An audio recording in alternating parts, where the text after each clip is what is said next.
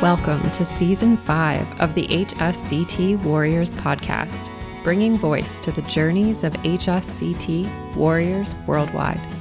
I'm Dr. Jen Stansberry Koenig, or Zen Jen, moderator of meaningful conversations and convener of community.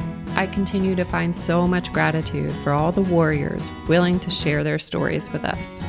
And so, whether you are or know someone who is battling multiple sclerosis, type 1 diabetes, scleroderma, lupus, or any of the multiple autoimmune diseases that HSCT can halt, or are simply inspired by transformational journeys, you're in the right place. As we continue to grow the HSCT warrior community, illuminate the invisibilities of autoimmune disease, recognize the possibilities of a future free from disease progression, connect through our shared experiences, and advocate for an inclusive society. I'm so glad you've joined us. So, welcome, Jan Marie. Thank you. Very happy to talk to you. I'm so happy that you reached out and that you have been a listener. It's always exciting to hear more journeys, and you are so fresh out of Mexico, right? Right. So, I've been home for five weeks and three days. Goodness. And yeah, so yeah, it's been it's been really great. Um, we went down for June first, so we were down in Monterrey, and we got there June first, and we were home on the twenty eighth of June. Wow. And today is what? Yeah, today is what August fifth, right? So Yeah. yeah, it's very very fresh, very fresh. So, were you like the in the middle of quarantine or COVID? Yeah, so what they did was they stopped their HSCT for autoimmune diseases for April and May of this year, um, but they continue to do HSCT for cancer patients. Oh, okay. And what they found is through COVID, with extra um, stringent, really protocols, they were able to still transplant their cancer patients without any problem. So then they decided that they would, yeah, they decided they would reopen their HSCT to um, autoimmune patients starting June 1st. Wonderful. So yeah, we were we were the first group to go down, and a little bit of the guinea pigs for all the different protocols they put in place. But everybody's home safe and sound, and they just sent a second group home. So Wonderful. they've already, yeah, yeah. So every everybody's doing very well. So, how did you come to find Clinica Ruiz and even HSCT as an option? So, tell us more about your diagnosis and your autoimmune disease, your experience with it, and how you then came to find Sure. HSCT. Sure. So, um, my husband and I lived in the Middle East for about 10 years. We lived in Dubai. And while I was there, um, I all of a sudden, I was in Lebanon for work, and all of a sudden, I had a bright flashing light in both my eyes. And it was the my central vision. It was very strange. My central vision in both eyes was gone with a bright light Wow. and it was almost like a it was almost like a macular degeneration in a way. I only had peripheral vision. I had no central vision, and I went to uh, many doctors, and they told me I had dry eyes. So I'm a nurse practitioner. I'm a nurse practitioner myself, so I know that that's not right. right. So I was I was going to Minnesota for work, and while I was there, I found a retinal uh, specialist, and I went. They they snuck me in. They they fit me in, and the retinal specialist said, "Well, there's nothing wrong with your eyes." And I said, "Well, that's good." He goes, "Yes, but you need an MRI as soon as possible. You've either had a brain tumor or you've had a stroke." Oh, So that was kind of terrible. yeah. How did that feel? so be- My gosh. Yeah, yeah, really scary. And so I'm thinking, all right, so I need an MRI. And I'm Canadian, but I was in the US for work. And so I did have insurance. So I went to an emergency room and had an MRI. Um, that took a couple of hours. And Was it like came in and same said- day? Same day, like within three hours. Wow. I mean, in the in the U.S., if you have insurance, it's like the best place to be, right? so, so I just went in, had my MRI, and the emerge doctor came and he said, "Well, you haven't had a stroke, you don't have a brain tumor, but I think you might have MS." Mm. So the the vision issues just went away on their own. I didn't take steroids or anything. They just kind of went away on their own in six weeks. I was back in Dubai, and um, we do not have an MS clinic in Dubai. So I found a neurologist um, that said they they only you know they wanted to do um, a spinal tap. You know they wanted to do a lumbar puncture, and I was sure, like, to mm, help confirm. I don't know. Uh, yeah, yeah. And so I got a second opinion, and he said the same thing. So sure enough, I went ahead, had the lumbar puncture, and I was That's- diagnosed in October of 2015. Okay, so So shortly, how it was pretty quick. Yeah, Sounds it was like pretty, it. It was pretty quick from the time. It was pretty quick from the time that I had this vision problem to the time that I was diagnosed. It was only about two months. So I'm lucky when I listen to other people's stories that they go through many doctors and you know all of these things they go through. So frustrating. So I was very lucky. I got the diagnosis quite quickly, and but I was I was I was absolutely asymptomatic and feeling very fine. So because we had no MS clinics in Dubai, I again took myself to the Mayo Clinic in Rochester, Minnesota. Mm. And my my neurologist there was the head of neurology and he was amazing. And I stayed for a week and I had multiple tests. And at that point I was on Aubagio, which I just did not like. I I was getting welts in my skin and I was very active. I was running, I was training for a half marathon at that point and I just did not feel good on it. And when I went to Rochester, they told me, he just sat with me and he says, You know what, Jan? He says, I'm black and white. He goes, But with you, you're an enigma. And he goes, And I don't know what to do. We think, looking at, you know, when you think back to things that happened in the past and you think about, remember that time when I couldn't feel my feet? Mm-hmm. And then they told, and then they told me it was nothing. Well, that was probably MS. So when you think to those things, I think that was 2001. So they think I've had MS for that long and just not being diagnosed and having absolutely no issues for 15 years. wow. So he said to me, You've had one relapse in 15 years. And if you don't want to be on medication, then by all means, go off them. But if you feel like you need to be on medication, then stay on them. And he, what he said to me was, These drugs are so new, we do not know what the 10 year outcome is going to be for people. We really don't know. And I, I kind of took that to heart and I said to him, Well, I want to go off my medication. So that's what I did. And that was 2016. I went off of Baggio and I just lived my healthy life as healthy as I could. Um, we moved back to Canada in October of 16. And a lot of stress goes with moving and all of these things. Absolutely. Even being week. an Yeah. expat in a different country, living with a different culture Yeah. can be stressful. Well, and I think it was harder coming home. I think that's when the stress really, really like coming in. We had a house here in Canada and moving back in, and all the work that had to be done to the house, and just trying to settle back in and the stress. And so I had a bad relapse in, I'm going to say 2016. Hmm. I had a pretty bad, bad relapse. Got a lot of tingling and numbness to my legs. And then I had another bad relapse in the spring of 17. And it, it was hard for me to find a neurologist in Canada. I was really having a tough time. And the one I did find, it would take months to get in. And when I finally got in, my relapse, uh, you know, and I know that when you go on IV steroids, it can get you through the relapse, but the outcomes are exactly the same as whether you had them or not. So I always chose never to have the steroids. I just thought, no, I'll just I'll just go through it. And what seemed to be happening was I never really bounced back from any of these relapses. So by the time last year, 2019 came around, I was really struggling. I had uh, I had I was really having trouble walking, getting up and down the stairs. Um, I worked from home a lot at that point, so that was great. I didn't have to um, do too much because I did travel a lot with my job. So I just decided I'm taking this into my own hands and I'm going to do as much research as I can. But still, HSCT hadn't crossed my path yet. And so I was just looking and I did go on to Copaxone.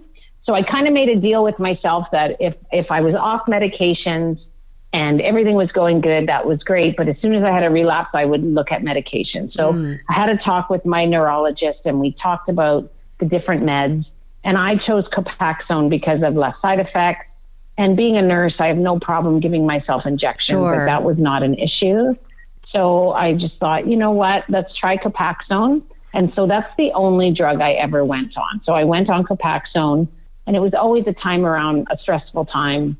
And um, I mean, I'm gluten free, dairy free, no refined sugar, really trying going to the gym. I had a personal trainer. Like I was really trying to do everything I could mm. to stay healthy, but still having relapses. So obviously the Copaxone wasn't working. And then last year, um, my husband and I were lucky enough. We went on a cruise to Hawaii, which was brilliant. Um, but I really struggled and I had a hard time physically. And some days I'd be really good, and the next day I wouldn't be so good. And and I really struggled with that. And I didn't have a cane. I didn't have any walking aids at that time. And I remember sitting in the airport, coming home from that cruise right before Christmas last year. And I just started to cry. And I looked at my husband and I said, What am I going to do? Like, what am I going to do? Like I, you know, and and I well, yeah, especially hopeless. when you're in that beautiful environment, we start to struggle physically, and and you're faced with that limitation. It's terrifying. Like I like I'm like the Energizer Bunny. I go go go, and I and I just and I just looked at him and I go, what am I gonna do? And then three weeks later, my girlfriend came out to visit from Alberta and we did a spa weekend down in Niagara Falls. Nice. So we went down and we had a very nice weekend. And she said, I have a friend that had HSCT done for MS. Have you heard of it? And I said, no. And so we sat there and I researched it while we were sitting there. I actually talked to her friend who was um, a brand new MSer. She was 34 years old. She had HSCT done in the States and she got her life back and mm. she's doing great. She was uh, two years post, I think, and just doing fantastic. And so that day, I emailed Clinica Ruiz and I emailed Moscow at the same time. Wow. And by Thursday of that same week, so four days later, I had my appointment in, in Mexico. That's amazing. For June 1st. It was a no brainer. I remember coming home saying to my husband, okay, I know you know nothing about this, but I'm going to give you the Coles Notes version on what HSCT is. Wow. And we sat and talked about it. And he looked at me and he goes, So uh, we're doing this, hey? And I said, Yep, we're doing it.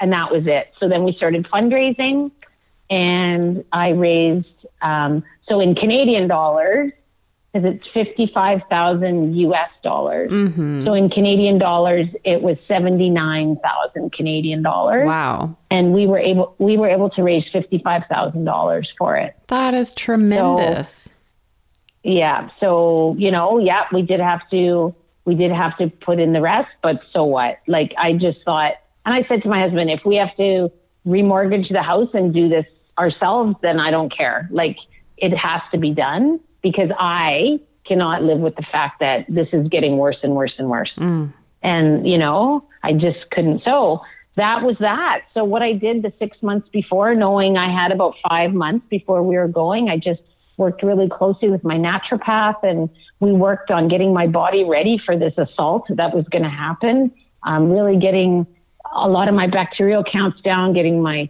candida down, anti-inflammatory work, mm-hmm. and then um, working on my adrenals, getting them really strong. And then when I went down, I just flew through the whole process. Mm. I didn't have didn't have a minute of nausea, didn't have I mean, I felt great pretty well through the whole thing. I had a couple rough days for sure. Of course. But uh, you know, I I pretty well sailed through the whole thing. So it's the best thing I've ever done, to be honest. Best thing I've ever done. That's amazing. Amazing. And I feel like there's so much I want to pick apart about this. So it's fantastic that your husband was on board from the get go. And so cool that you found a naturopath to help you prepare your body. And that you were able to raise so many dollars in just five months' time. Yeah, so lucky. So and, lucky. And so I mean, let's rewind to you're a nurse and you have general understanding of so much medically. And so, what was it about HSCT and your research that helped convince you that I need to apply today? So, I went back to the scientific papers. Mm-hmm. And and the group, I'm a McMaster. I don't know if you know much about McMaster University. They invented evidence based medicine, so it was drilled into my head as a student. It's so and critical. If I don't, if I right, and if I don't see the evidence and the I don't, you've seen the JAMA article from January of this year yep. that talked about um, remitting uh, relapsing MS and HSCT. And so, and that's what I was going for, right? And so I thought, there it is. It's in black and white, you know, and it's, and it works. And I understand why we don't have it in Canada and the US. I understand that. I don't agree with it, but I know why we, we don't have access to it. And I thought, I'm lucky enough to have the means to be able to go. It's not fair, but if I'm going to do it, and I just believed in it from a scientific perspective, sure. I didn't.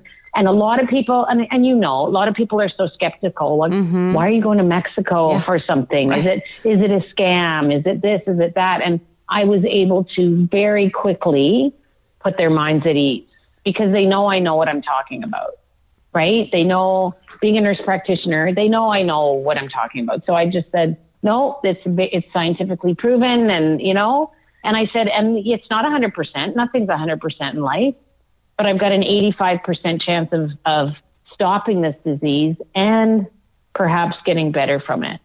So well, why would you not take that chance? Right. You even know? pointed out at the beginning of our conversation there are not research details or findings 10 years out on any medication. Yeah, that always stuck in my head, you know? Because that always they, stuck in my head. And because and more often than not, the medications just stop working. Your body builds a tolerance to that medication over the course of two, three, four years, and it just stops working. And so there are some patients for whom medication does work long term. I remember when I started Copaxone, one of the friends that call you, you know, another mom with MS, that calls you to say, Well, I've been on Copaxone for 10 years and it works great. Okay, your experience is very different than mine, and I am a unique individual with a unique experience with the disease. And so, good for you, but ultimately, the research is not out there. Like when you talk about finding an evidence base, I challenge anyone to find a 10 year study on any of the drugs that are on the market. Right. And Copaxone is probably one of the oldest ones, right? They say it's been around for about 30 years. Mm-hmm. And I think the only research is that it can decrease your chance of relapse by 30%. percent mm hmm I mean, it's not even that great. Right. Right. so I'm like, so yeah, so that always stuck with me. And when I, in March, I saw my neurologist this year and I basically went in to tell him that I was going for HSCT. And of course, I went in with a big chip on my shoulder because I thought, if he's going to give me a fight, I'm going to fight him right mm. back. And I, I printed out all my research articles and I, you know, I was ready for it. Good for you. And he, yeah. And he said, actually, we're having a conference call this week um, with neurologists across Canada about HSCT. I said, that's a start, right? I said, that is a start.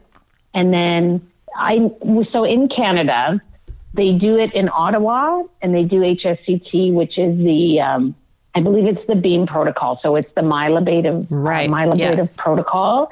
And they do that in Calgary and they do it in, they do it in Ottawa. And I felt that I didn't even have time to apply. And I just felt that everything was going so wrong so quickly with my MS that I would have to move to Ottawa for two years, which I couldn't do. Yeah, I've well, heard maybe that I could have, but I've heard that that's yeah. a parameter, and it just seems because it's the myeloablative and it is so severe. I don't know. Maybe, and and you know, and I didn't even know if I'd be accepted or how the how it went. You know, as far as um, applying and all that stuff. So I didn't even bother. So when people ask me about that, I don't. I can't really. I can't really speak to it because I didn't even try. And then COVID hit and so, you know, but but they they're starting a phase three trial in Canada as of 2020. It might be on hold now because of COVID. I'm not sure, mm. but we're not going to see results of that study for 10 years. Right. So I don't have 10 years. I don't have any time to waste. And I just thought, I've got to go and get this done, you know? And so my last appointment with my neurologist, he actually spent 45 minutes with me, which is unheard of. Yeah. And for, tw- for 20 of those minutes, he talked about, was it Ocrevus? And he, and he sat there and he talked about that drug for 20 minutes. And I, I finally said, you know what? I'm not going on medication. I'm having HSCT. So you can stop. And I said, what is the 10 year outcome of that medication? If I were to go on that medication, what, what, what do I need to, what can I expect in 10 years down the road? Well, we don't anticipate any problems. I said, mm. yeah, but you don't know. Right. I said, the bottom line is you don't know, you know? And so I said, I'm, I'm sorry, I'm out.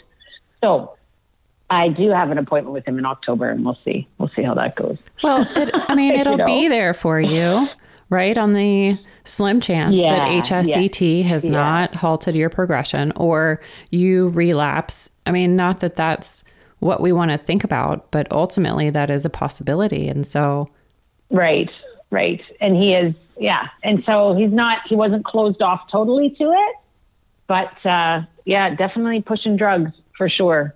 100%. fascinating. Not uncommon. And the more I reach out, there are a lot of Canadians that have had HSCT done. In Canada, Yeah, yeah, there's quite a few in Canada. And so, what was it about your research into Mexico that helped you gain the confidence to apply there? I think joining the Facebook group for HSCT in Mexico. So I joined many. We have a Canadian group. There's one on just HSCT. That is, um, there's people all over the world. I think you're on that one, um, Jen, as well. And then we have one just for Mexico. So there's several groups out there on Facebook. So I just kind of went on and just kind of, I, I don't know what you call it, stalked them, I guess, and just read. Like I didn't really post much. I just read a lot of the things. And then I think my first post was, anybody in Ontario ever had this done? Uh, he's a good friend, I'd like to call him now, but he lives down in, in Niagara Falls, and him and his wife went down three years ago. And so what ended up happening is my husband and I drove down there and we had coffee with him and his wife one day. Wonderful. And it was just, it's not scientific research, but when you sit there with somebody that had pretty bad MS and all of the great things that, you know, the recovery he's had out of his 12 symptoms that he could name, 11 of them are gone. He still struggles a little bit with his walking, but I mean, it's just an amazing story. And just them telling us their story. They went down to Puebla and, um, you know, just the, they, they had nothing bad to say about it at all. And that was it. So for me, it's not just about me. It's about me and my husband. So this mm. wasn't just, you know, it was us. It was always us doing it. And, and so we both went down and talked to them and that just, that really, we'd already agreed to it, but that solidified it for us for sure is just sitting with somebody that had been through it, sure. you know? Well, yeah, having that personal connection. Yeah. And yeah. that's part of the motivation behind the podcast, even, right? Because I did the research and I read the papers and I, you know, still had not doubts, but just that fear and anxiety about going to Chicago. And this was three years ago. And then once I got there, I thought, well, gee whiz, this isn't that that terrifying. it wasn't that bad. And I too sailed through it. I had no complications, thankfully, and had a clean diet. And so as I was laying there listening to podcasts myself just to pass the time, I thought, what if I interview people who have gone through HSCT so that we can just Great. hear those personal stories and kind of learn more in a way, not scientific, not medical advice, but that personal connection. Yeah, absolutely. And and from listening to your podcast, what I realize is that yes, we all have MS, but we're all so different. Mm-hmm. Everybody everybody's MS is so different from the next. And so you're never going to get that person that's exactly like you that's been through it. You're never going to get that. And and I found out the next three that went down after me that were going to Monterrey, I was able to connect with them. Wonderful. And there was a lot of anxiety beforehand. And what I did was I posted every day on Facebook and I got them on my Facebook page. And every day on Facebook, I just posted, you know, kind of about my day and what I went through. And, and one of the guys, he's from Chicago actually, and he just came home a couple days ago.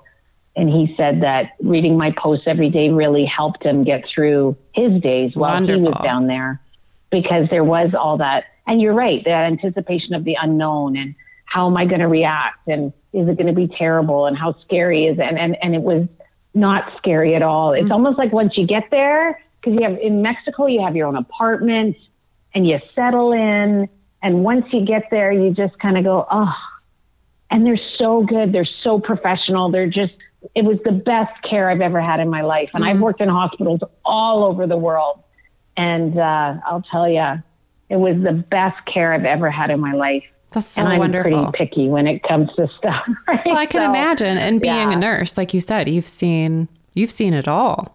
Yeah, yeah. So I was totally impressed with everything they were doing. Yeah, it was it was it was pretty great. And then I put together for them because we were the first COVID group. I put together for them kind of a, a list of tips and tricks that um, the next group could use, what to pack, and what to kind of expect when you get here, and what does COVID mean when you're going through HSCT mm. and how are they going to protect you from that? And I think that too adds to the anxiety. Absolutely. Going for HSCT in the middle of this crazy pandemic. So, and that, I think that really helped them too. And now the next group that down there, I've, I've, you know, tried to help them with those kind of things, making sure that they're going to be, you know, as comfortable and and no you're going to have some kind of anxiety no matter what until you actually get there and get into it and you know once you're in it it, it just seems like that anxiety just melts away because you're so well looked after well and it's know? so important so, to release that attempt to try to yeah. control any outcomes right if you can just trust the process and trust your care yeah it, yeah, it makes it a little easier. A lot of people. It really is hard. Yeah. And I think that's such yeah. an important piece of advice, right? That you just settle in, like you said, and kind of absolve that anxiety in some way and know that you will be cared for. Yeah. Yeah, exactly. And so, what were the differences with protocol due to COVID? Yeah. So, generally in Mexico, um, when you go down there for the first two weeks before your neutropenic, they'll take you out sightseeing and you can go and eat at restaurants and all of that kind of stuff. So, that, of course, has all stopped. Um, they pick you up from the airport, and the first thing they do is give you a mask and a face shield. And when you get to your apartment, you are basically in your apartment for 28 days. Mm. So my husband and I brought lots of games, and he brought his Xbox, and we we had lots to do while we were there. Um, and then, of course, um, you have Netflix and all those wonderful things as well. Uh, but we left the apartment to go to the clinic to have our chemo. We had our private chemo rooms with our own bathroom, which was very nice. Um, so that was only a five minute drive. So when you left your apartment, you would have your mask and your face shield on. When you got back to your apartment, they would disinfect you. Like you would stand there and they would spray everything. They would spray my walker. They would spray me and my husband before we went in. And even before we got into our apartment, we had pads we had to step on so one pad to clean the bottom of your shoes and the next pad to dry it before you walked into your apartment. We had a cleaning lady that came every day except Sundays, and she was the full suit, booties, face shield, mask, gloves, the whole work. Mm. Um, and she and she would come every day to clean your apartment, clean your sheets, change your sheets on your bed.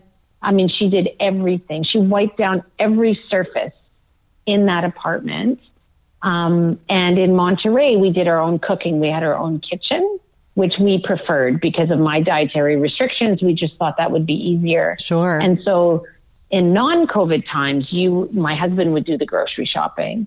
But during this time, they, we had a card with $500, 500 US dollars on it, which was plenty for the month. And they would go shopping for us. So we had to give them a list. That, that, that has its own set of challenges, right? Because you know, gluten free bread, gluten free pasta, these kind of things. What do they have in the grocery stores? Like it's really hard when you're not there, but they did a very good job. And if there was anything they brought us that we didn't want or need or was wrong, they would take it back and really try to fix that. And wow. So they did a very, yeah, they did a very, very good job. The food is just better in Mexico. I don't know what it is.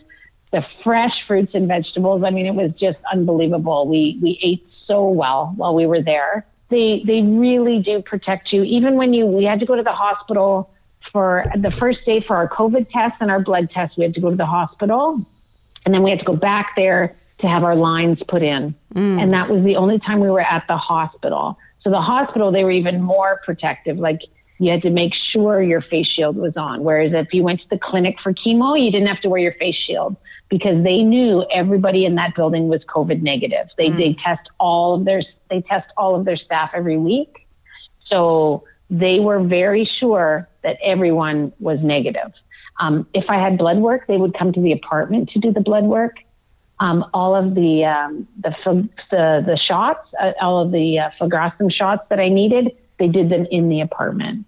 We could not congregate within our apartment block. So sure. even though there was four four of us going through the treatment, um, we were on WhatsApp and we were texting each other, but we couldn't actually, you know, sit and hang out, kind of thing. So that was kind of different because usually they would all get together, you know, even have meals together, those kind of things, but we couldn't do that kind of stuff during COVID. So that was a little bit different.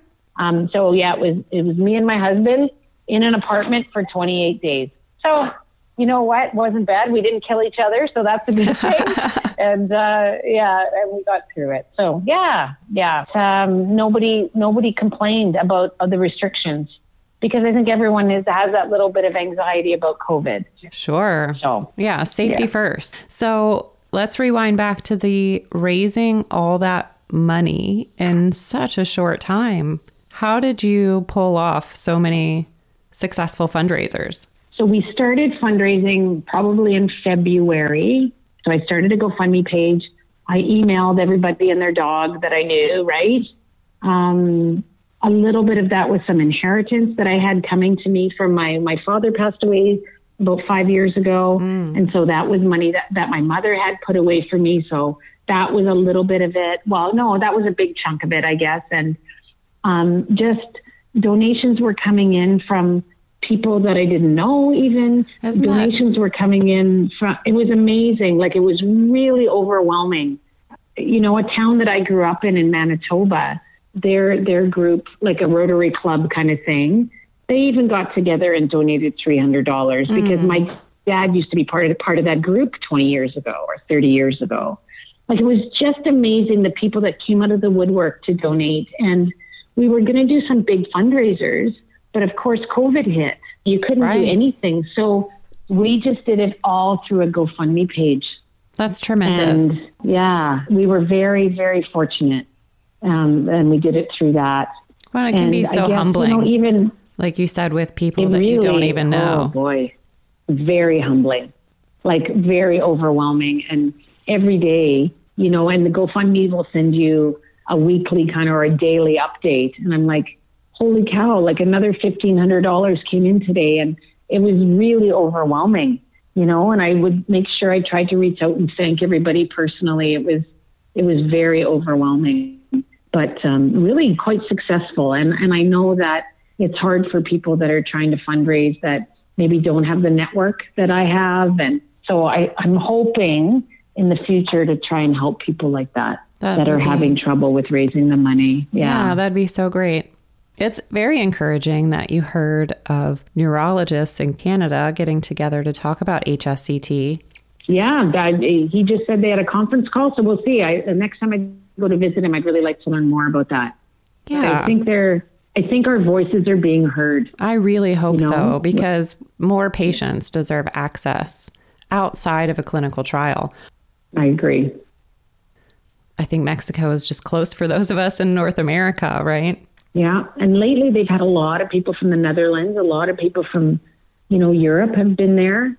Um, of course, we'd prefer to have it done at home. But again, it's non myeloablative, so it's even a little bit easier on you. Right than having a full full myeloablative, which from what I understand, the outcomes are very, very similar, if not the same. Right. So, and so why go through you know, something more harsh? Right. Right. And the only available trials in Canada and the US right now are myeloablative. Right, exactly.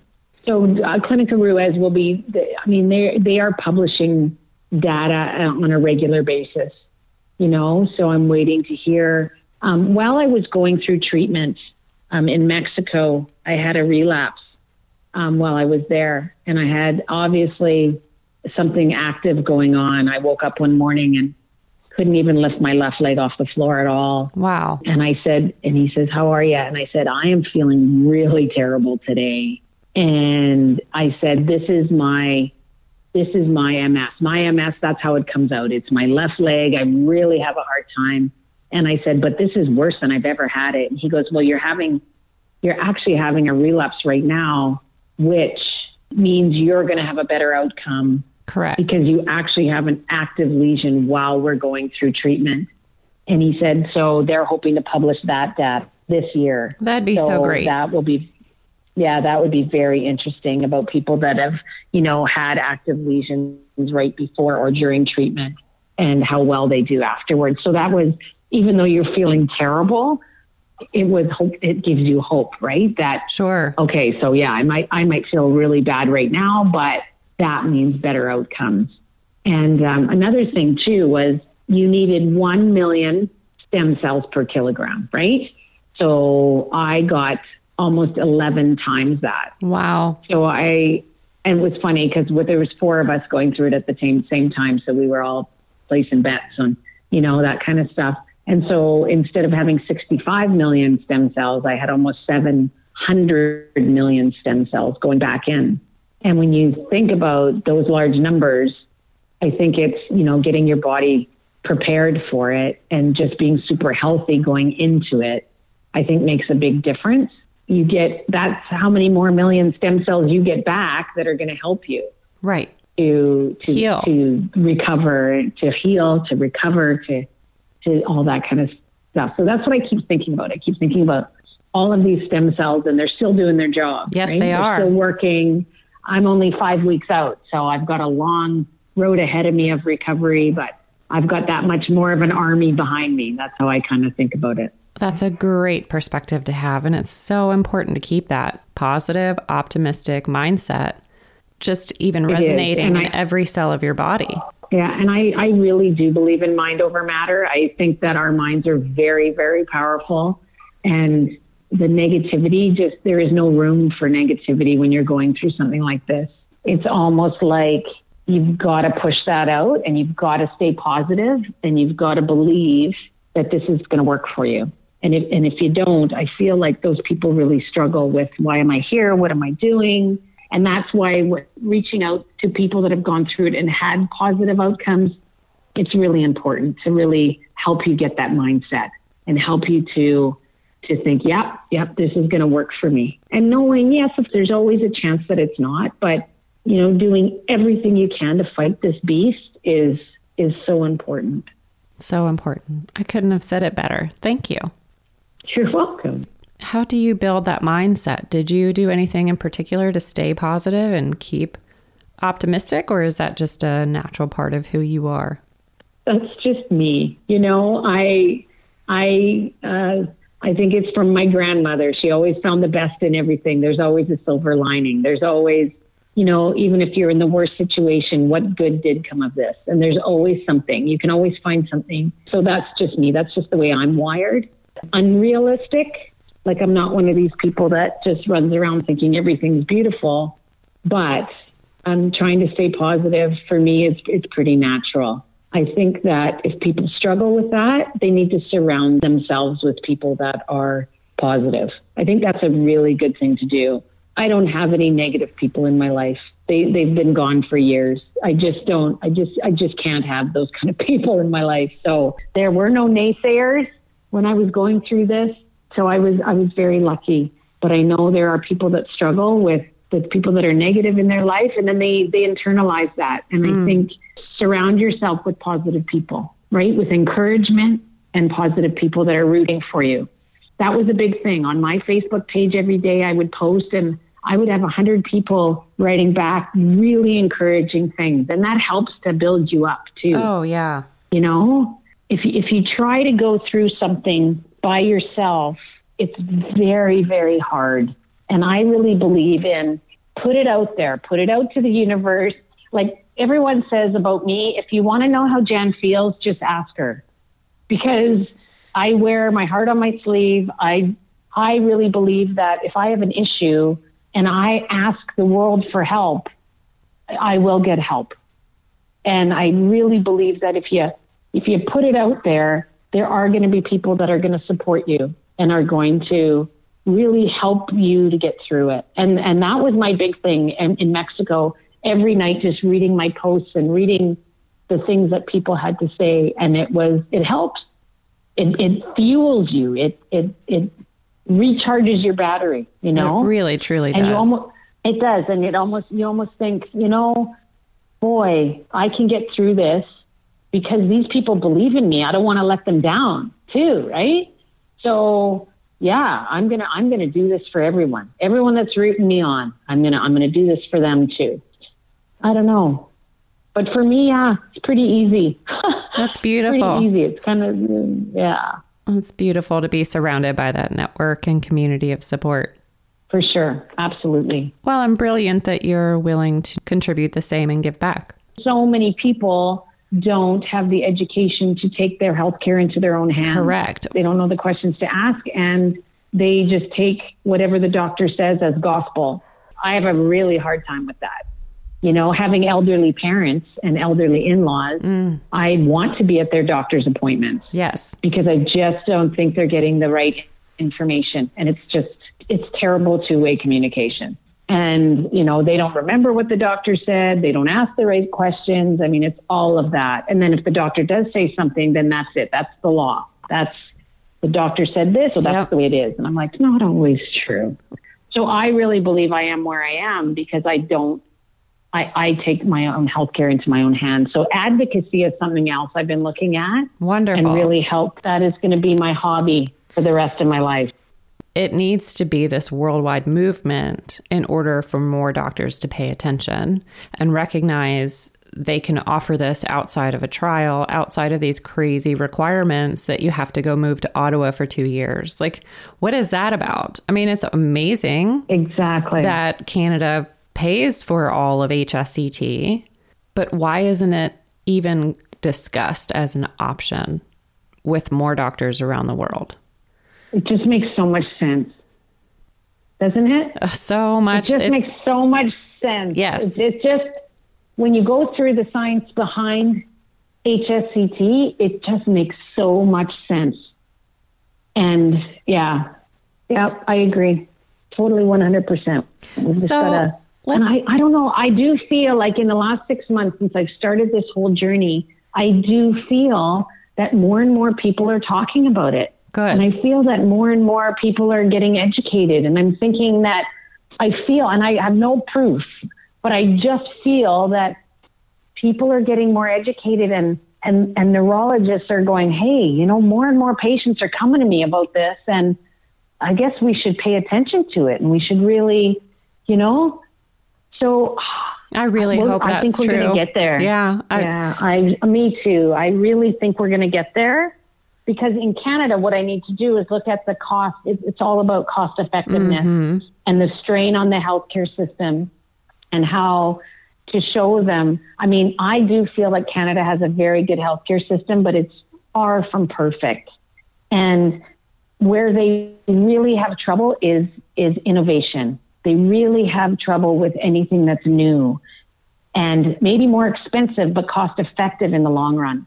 And I and I feel that if we can put a cost effective story together to show them that if you bring a patient into the hospital for this many days or whatever, right?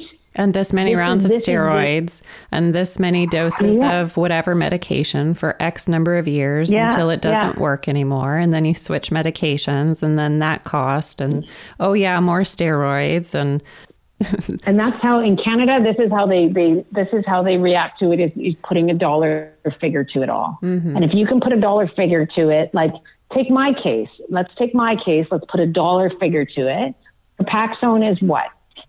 Uh, $2,500 a month, right? And my, my insurance company, so we have, it, it, depending on what kind of job you have, your health care is free in Canada, but you still need extra medical insurance to cover things like dental, eyeglasses, um, medications, those kind of things. So I have very good um, medical coverage with my job. So my Copaxone was 100% free for me. But what about those people that don't have, right?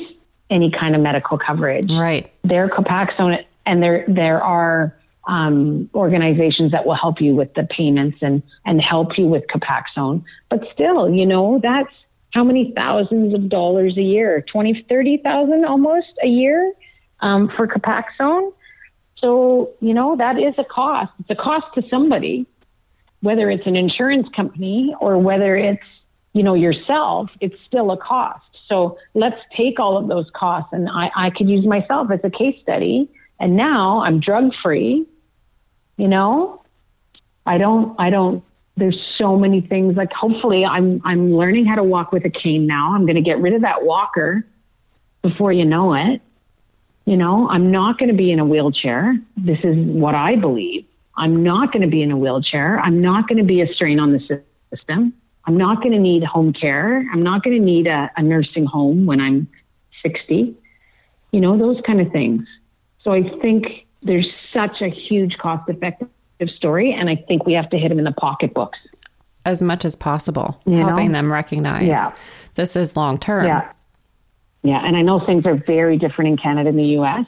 Um, the neutropenic diet, when you leave HSCT, there's two kind of worlds of thought. Mm-hmm. And I, I think I think everyone agrees that nothing unpasteurized, mm-hmm. no raw fish, no raw meat, no raw eggs, um, but what we're taught when we leave Monterrey is that you disinfect all your fruits and vegetables, but eat as much fresh fruit and vegetables as you can. Like don't don't shy away from them, mm-hmm. um, but just disinfect them well. And in being in Canada, rarely do we have any issues. Sometimes lettuce is recalled or something, but rarely are there any issues with you know the quality of the fruits and vegetables. Mm-hmm. There's there's in our house now, there's a rule. There's leftovers that have a two day lifespan in the fridge, and that's it. They go in the garbage. Yeah. And, you know, stuff like that, like just really being and, and storing your food properly and just being really and cleansing all the surfaces. I mean, we're really diligent about that. And anyone I've talked to from Australia, I talked to a, a family in Australia, I talked to a family in New Zealand, in the Netherlands, in Israel. And when they left HSCT, they ate fresh fruits and vegetables as much as they could when they left, and they've all had amazing recoveries. And I know that's very anecdotal, but they have had amazing recoveries. One lady was, one guy was back at work in three weeks and jogging. So, I mean, and I said, Can I ask what diet, you know? And then you talk to some of the people that have, have been told that everything needs to be cooked. So they can't have any fresh vegetables mm-hmm. or fruit for six months. And I'm like, I'm sorry, guys, but I just think you're not getting the nutrients you need. I really believe that we've got to, and, and also I think that what goes with that is that if you're so paranoid and you're cooking everything all the time, is that part of an anxiety? Is that part of, mm-hmm. oh my gosh, I've got to be so, so careful that that you can't and you're thinking oh i'm going to have a salad in six months. I'm like oh my gosh that's so sad. Especially right now in ontario it's it's strawberry season and it's soon to become peach season and i'm telling you delicious I'm eat my weight i'm going to yeah i'm going to eat my weight in strawberries and peaches this year but i just think that the, the mindset of getting back to a normal life as much as possible is so important. And when you talk about that anxiety and this and the fear, I think having to cook everything is kind of almost fear mongering in a way. Sure. And I don't know. That's, I mean, that's my personal opinion. But I have to say, the people that I've talked to that have really recovered extremely well are all eating a lot of fresh fruits and vegetables post recovery and really trying to get back to as much normalcy. So that's my philosophy. And four weeks post, my blood work is all normal. That's amazing. So, yeah, my blood work is 100% normal. My biggest thing was my uh, my platelets never dropped too much, but my red blood cells went down to about nine, which for me was kind of low, which is not terrible by any means. And now they're they're they're back up to normal. My neutrophils, my leukocytes, everything is normal. That's amazing. So, Five right? weeks post. That's truly amazing. Did you have any transfusions when you were in the clinic? No, no, I had no issues. That's amazing. I None. I did two platelets and I think one bag of hemoglobin. Did you? You also had myeloablative, right? So I think non-myeloablative. I was in Oh, Chicago you? with Dr. Burt. Yeah. No, but that's that's like twelve rounds of chemo, right? No, it's just six. Oh, okay, okay, and we have just four in Mexico. Okay. Yeah. So we have So, one before yeah. harvest, right? The mobilization stage of Yeah. knocking down any inflammation. And then you do your, we did Neupogen shots. And I only harvested 8.75 million. And then we had it like a 10 day break. We got to come home and we celebrated my daughter's seventh birthday. And I had a fundraiser and got to see all my friends before I left again um, on September 28th of 2017. So I'm coming up on three years.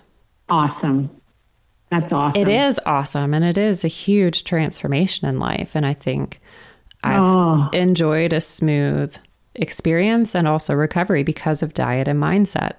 Yeah, I really believe that's true. And as you mentioned, like anecdotal, these are personal experiences, but that's the value of the podcast is to hear those experiences and then make a determination for yourself. And someday we can get the research together once more clinics begin offering HSCT to more people.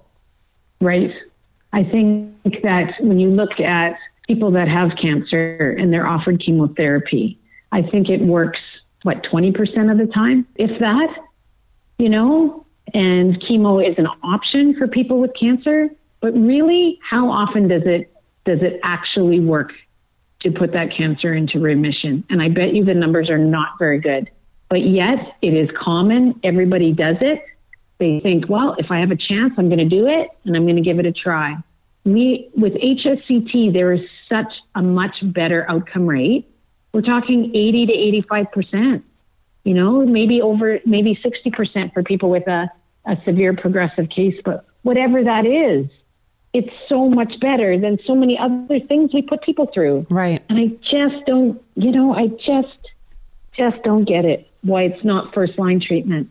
More people deserve a chance. Just, they do, absolutely. And like everyone says, I just wish I knew sooner. yes. I wish I knew a, I wish I knew a year ago. But like I said, my girlfriend came, she told me about it, and immediately I went for it. And I just wish that that conversation happened a year ago. But then again, maybe I wasn't ready to hear it. So sometimes maybe HSCT was mentioned a year ago and I just didn't hear it. I think you have to be ready for that. You have to be ready to accept it and ready to, you know, somebody could tell you about HSCT, but if you're feeling okay with your MS, maybe it's not something that that you're going to go for. I, I, and she said, "Haven't you ever heard of this before?" And I go, "I don't remember. I don't remember if I'd ever heard of it before." And then she said, "Well, maybe you just weren't ready to hear it." Mm. And and maybe that's true. Maybe I just wasn't ready to to to jump in and take that kind of kind of chance. And now looking back, everyone I talk to says the only regret I have is I didn't do it sooner. Same. You know? Yeah. Yeah. So now it's the getting over the physical. You know, I have a lot of atrophied muscle I need to build up. Um, one thing I did do is I found a neurophysical therapist. So she specializes in MS, Parkinson's, those kind of things. Wonderful. And so she's not, yeah, she's not just a physio, she's a neurophysio. And you have to look for them, but they're everywhere, but you've just got to look for them. So I, I went to several different clinics and they, they advertise, you know, we work with MS patients, but when I phoned them, they never had a neurophysio on staff. And I go, mm. no, I definitely want it on neurophysiotherapist. And she is amazing.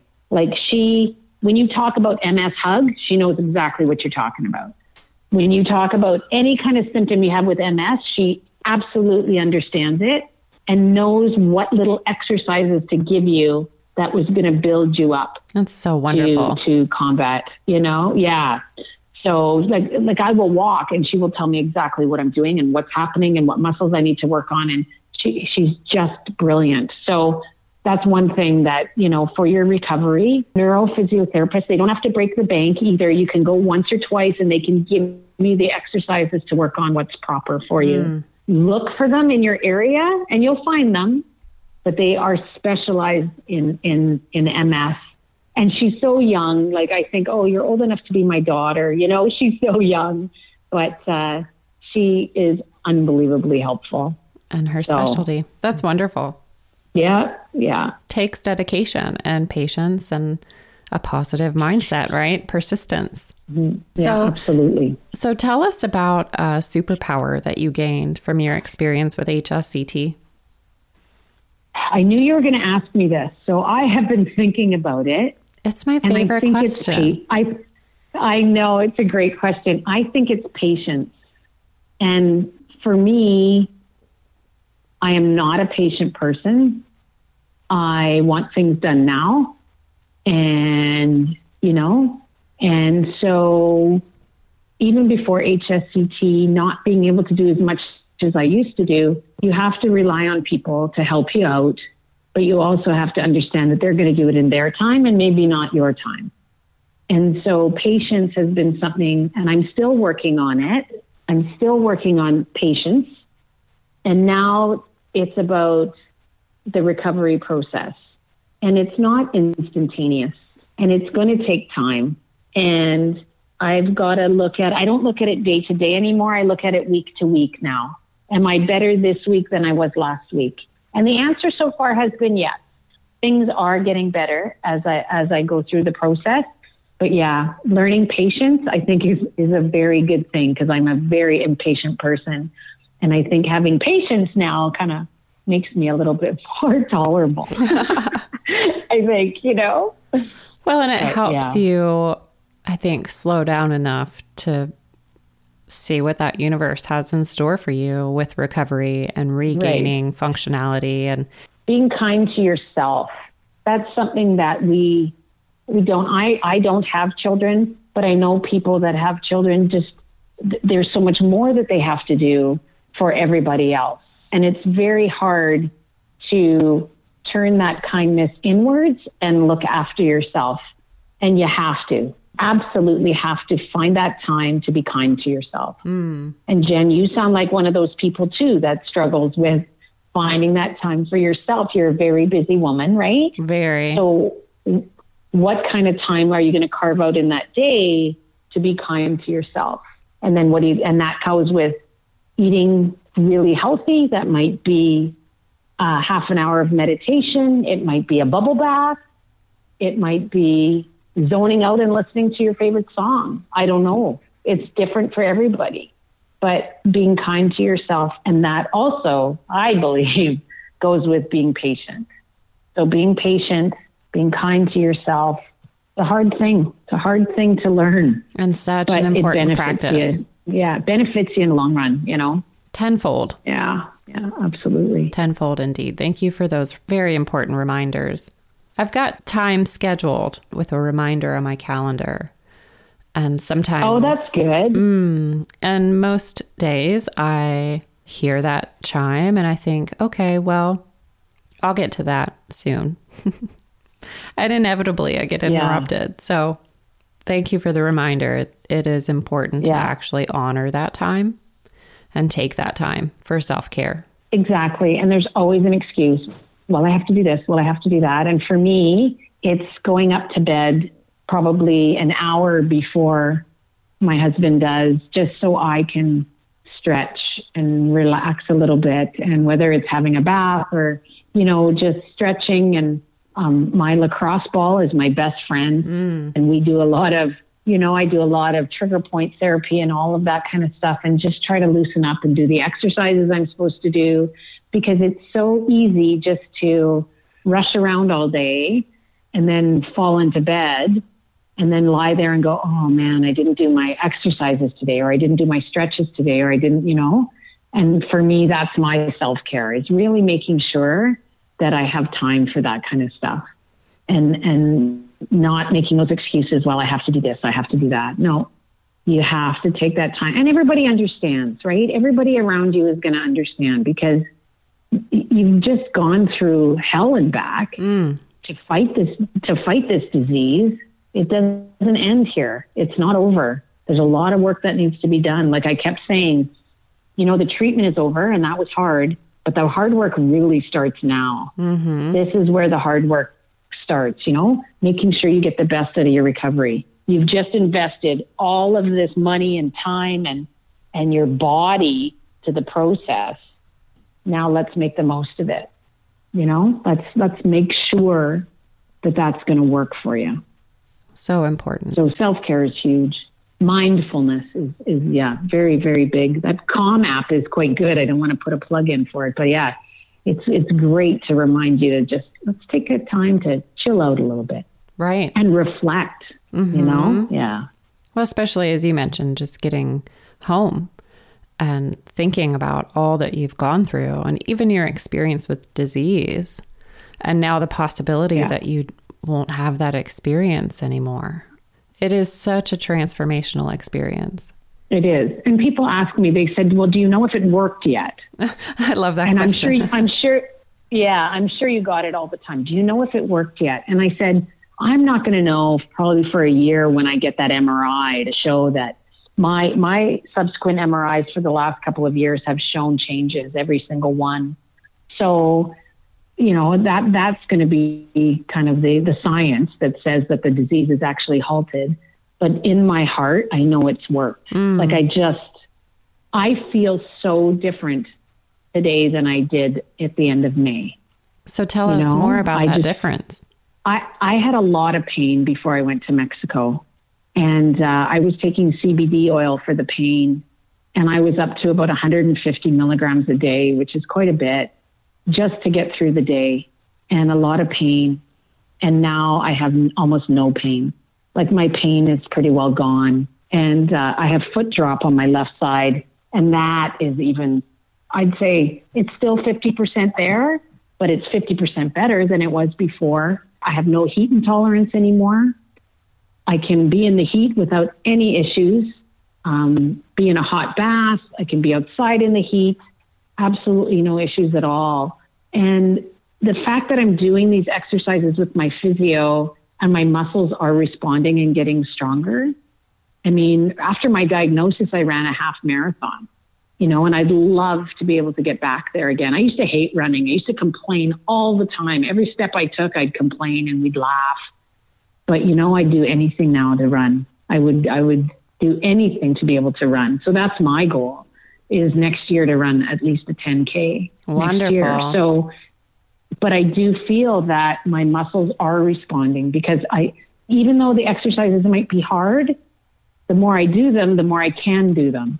Mm-hmm. And I, and I just, I just feel that if I tried this before HSCT, I just think my MS was so strong at that point that my muscles were just not responding. Mm-hmm. And now they are.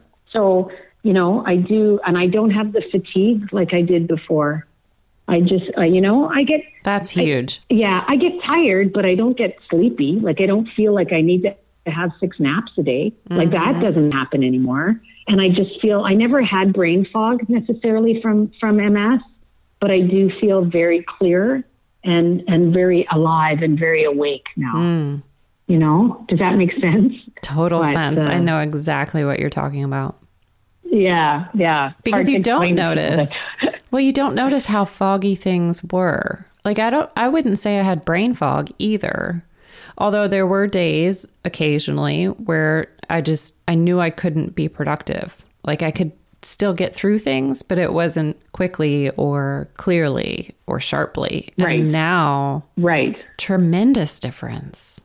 And I don't I don't think again, I don't think I noticed before until now it's so different. Now I notice. Right. But I do I do feel very different. And and you know, sometimes it's hard to put that into words, but I do feel very different than before I left and always in a more positive way, mm. you know.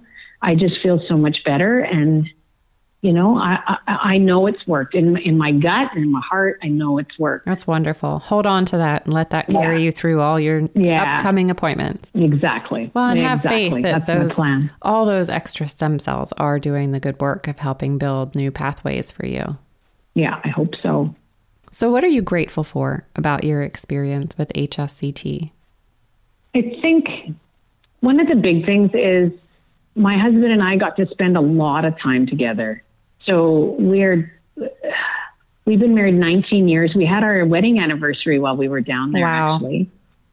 And uh, yeah, and and we so that was a month together, 24/7. And then when we got home, we had to self isolate, right? We had to quarantine for 14 days once we got home. So it was 6 weeks of 24 7. And I don't know how many married couples can actually say that. Right. It doesn't generally happen. It doesn't generally happen. And so our marriage is stronger for that. And we're closer because of it. And we actually had a lot of fun. And it kind of, it, it, that I'm really thankful for that time.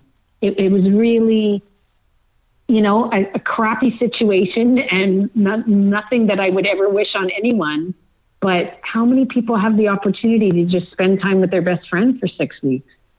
That's probably the biggest thing I'm thankful for. So beautiful. So, did he handle everything well? He did, and he's not medical in any way. So, he often relies on me to educate him on stuff, but also I try to find things for him to read so that he can internalize it. Mm. And he was actually able, able to find, without my knowing, he found a support group that he checks in with. And I, and he checked in with them a lot pre HSCT and even while we were there. And it was other people that were caregivers and yes. not, not necessarily caregivers of MS patients. Some of them were, but just caregivers in general. And he found that very, very helpful. Wonderful. So I, I think because he's not medical, just that really helped him. He can't go by what I say all the time. So he has to find out for himself. And it was just me trying to get him that, like even a book about MS when I was first diagnosed, um, you know, getting him, it was a, it was a book for caregivers and just giving that to him and letting him read it. I never read it. I don't know what it said, but mm-hmm. giving that to him and let, letting him to figure things out. He was, he was just great through it all. Um, but he, he did say, you know, there were certain times when, especially on days when I wasn't feeling very good during the HSCT, he'd be like, "Okay, Jen, you got to be honest with me. What's going on right now? Don't don't like don't sugarcoat anything for right. me." He was very, you know, wanting to know exactly what was going on, and so and and and really allowing him to ask questions to the doctor and you know, and, and, just making sure he was a he was a big part of the process. Like I said, it was about us going through the the process, not just me. Mm. It was us. So it was really allowing him to be a big part of, of everything. And he's so helpful, even though, like I say, he has no medical background, but really helpful. And he's a great cook. So he cooked while we were down there and very good about making sure that we had everything we needed. And he's a great advocate for me. Like he'll know if I'm having a, a day where I'm tired, he'll be like, okay, everyone back off. She needs some time. Leave her alone. you know? So he's, he's very good because I'm a doer. I'm a doer all the time. So he's very good about mitigating my stress and making sure that, you know, I'm not too stressed out and that I look after myself, which is important. So important. So we make time for self care and you take time for self care in your recovery. I hope you yeah. continue to experience positive, uh, healthy diet and lifestyle and mindset, and all of those carry you through continued success with Thank recovery. You. Thank you so much. The future is bright. That's all I can say. Future is bright. Truly, indeed, it is. I can't wait to follow up with you even a year from now and see how that MRI goes. Yeah, that's going to be exciting. I'm so glad you had me on your podcast. Good. I appreciate all the insight you shared from your perspective as a nurse, but also just a real human being that's really in touch with what's important in life. It's awesome. been great to hear about your experience now in the middle of COVID. So it's great to yeah. be able to share that information and help people understand it is very safe and the new protocols are. Yeah. Yes, exactly. and like safe. I say, they're the experts in they're the experts in infection prevention, right? Mm, right. Like that's what the hematologists do. They're the expert right. in it. So I felt I felt very safe, very very safe from that perspective.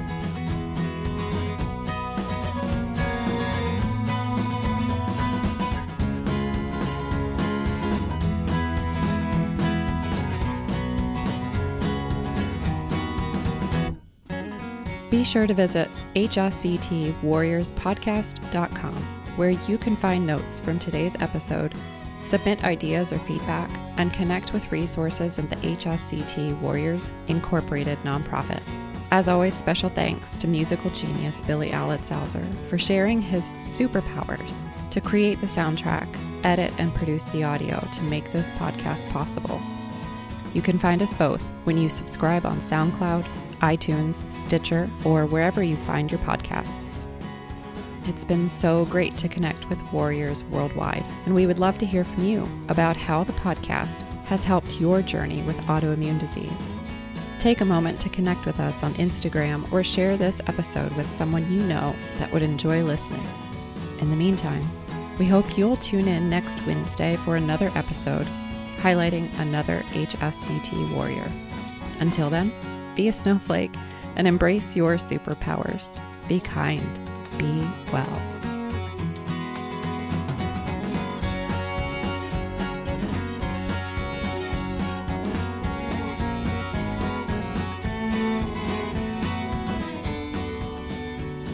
Jen Stansberry Koenig and the producers disclaim medical influence and responsibility for any possible adverse effects from the use of information contained in the podcast. If you think you have a medical problem, please contact a licensed physician.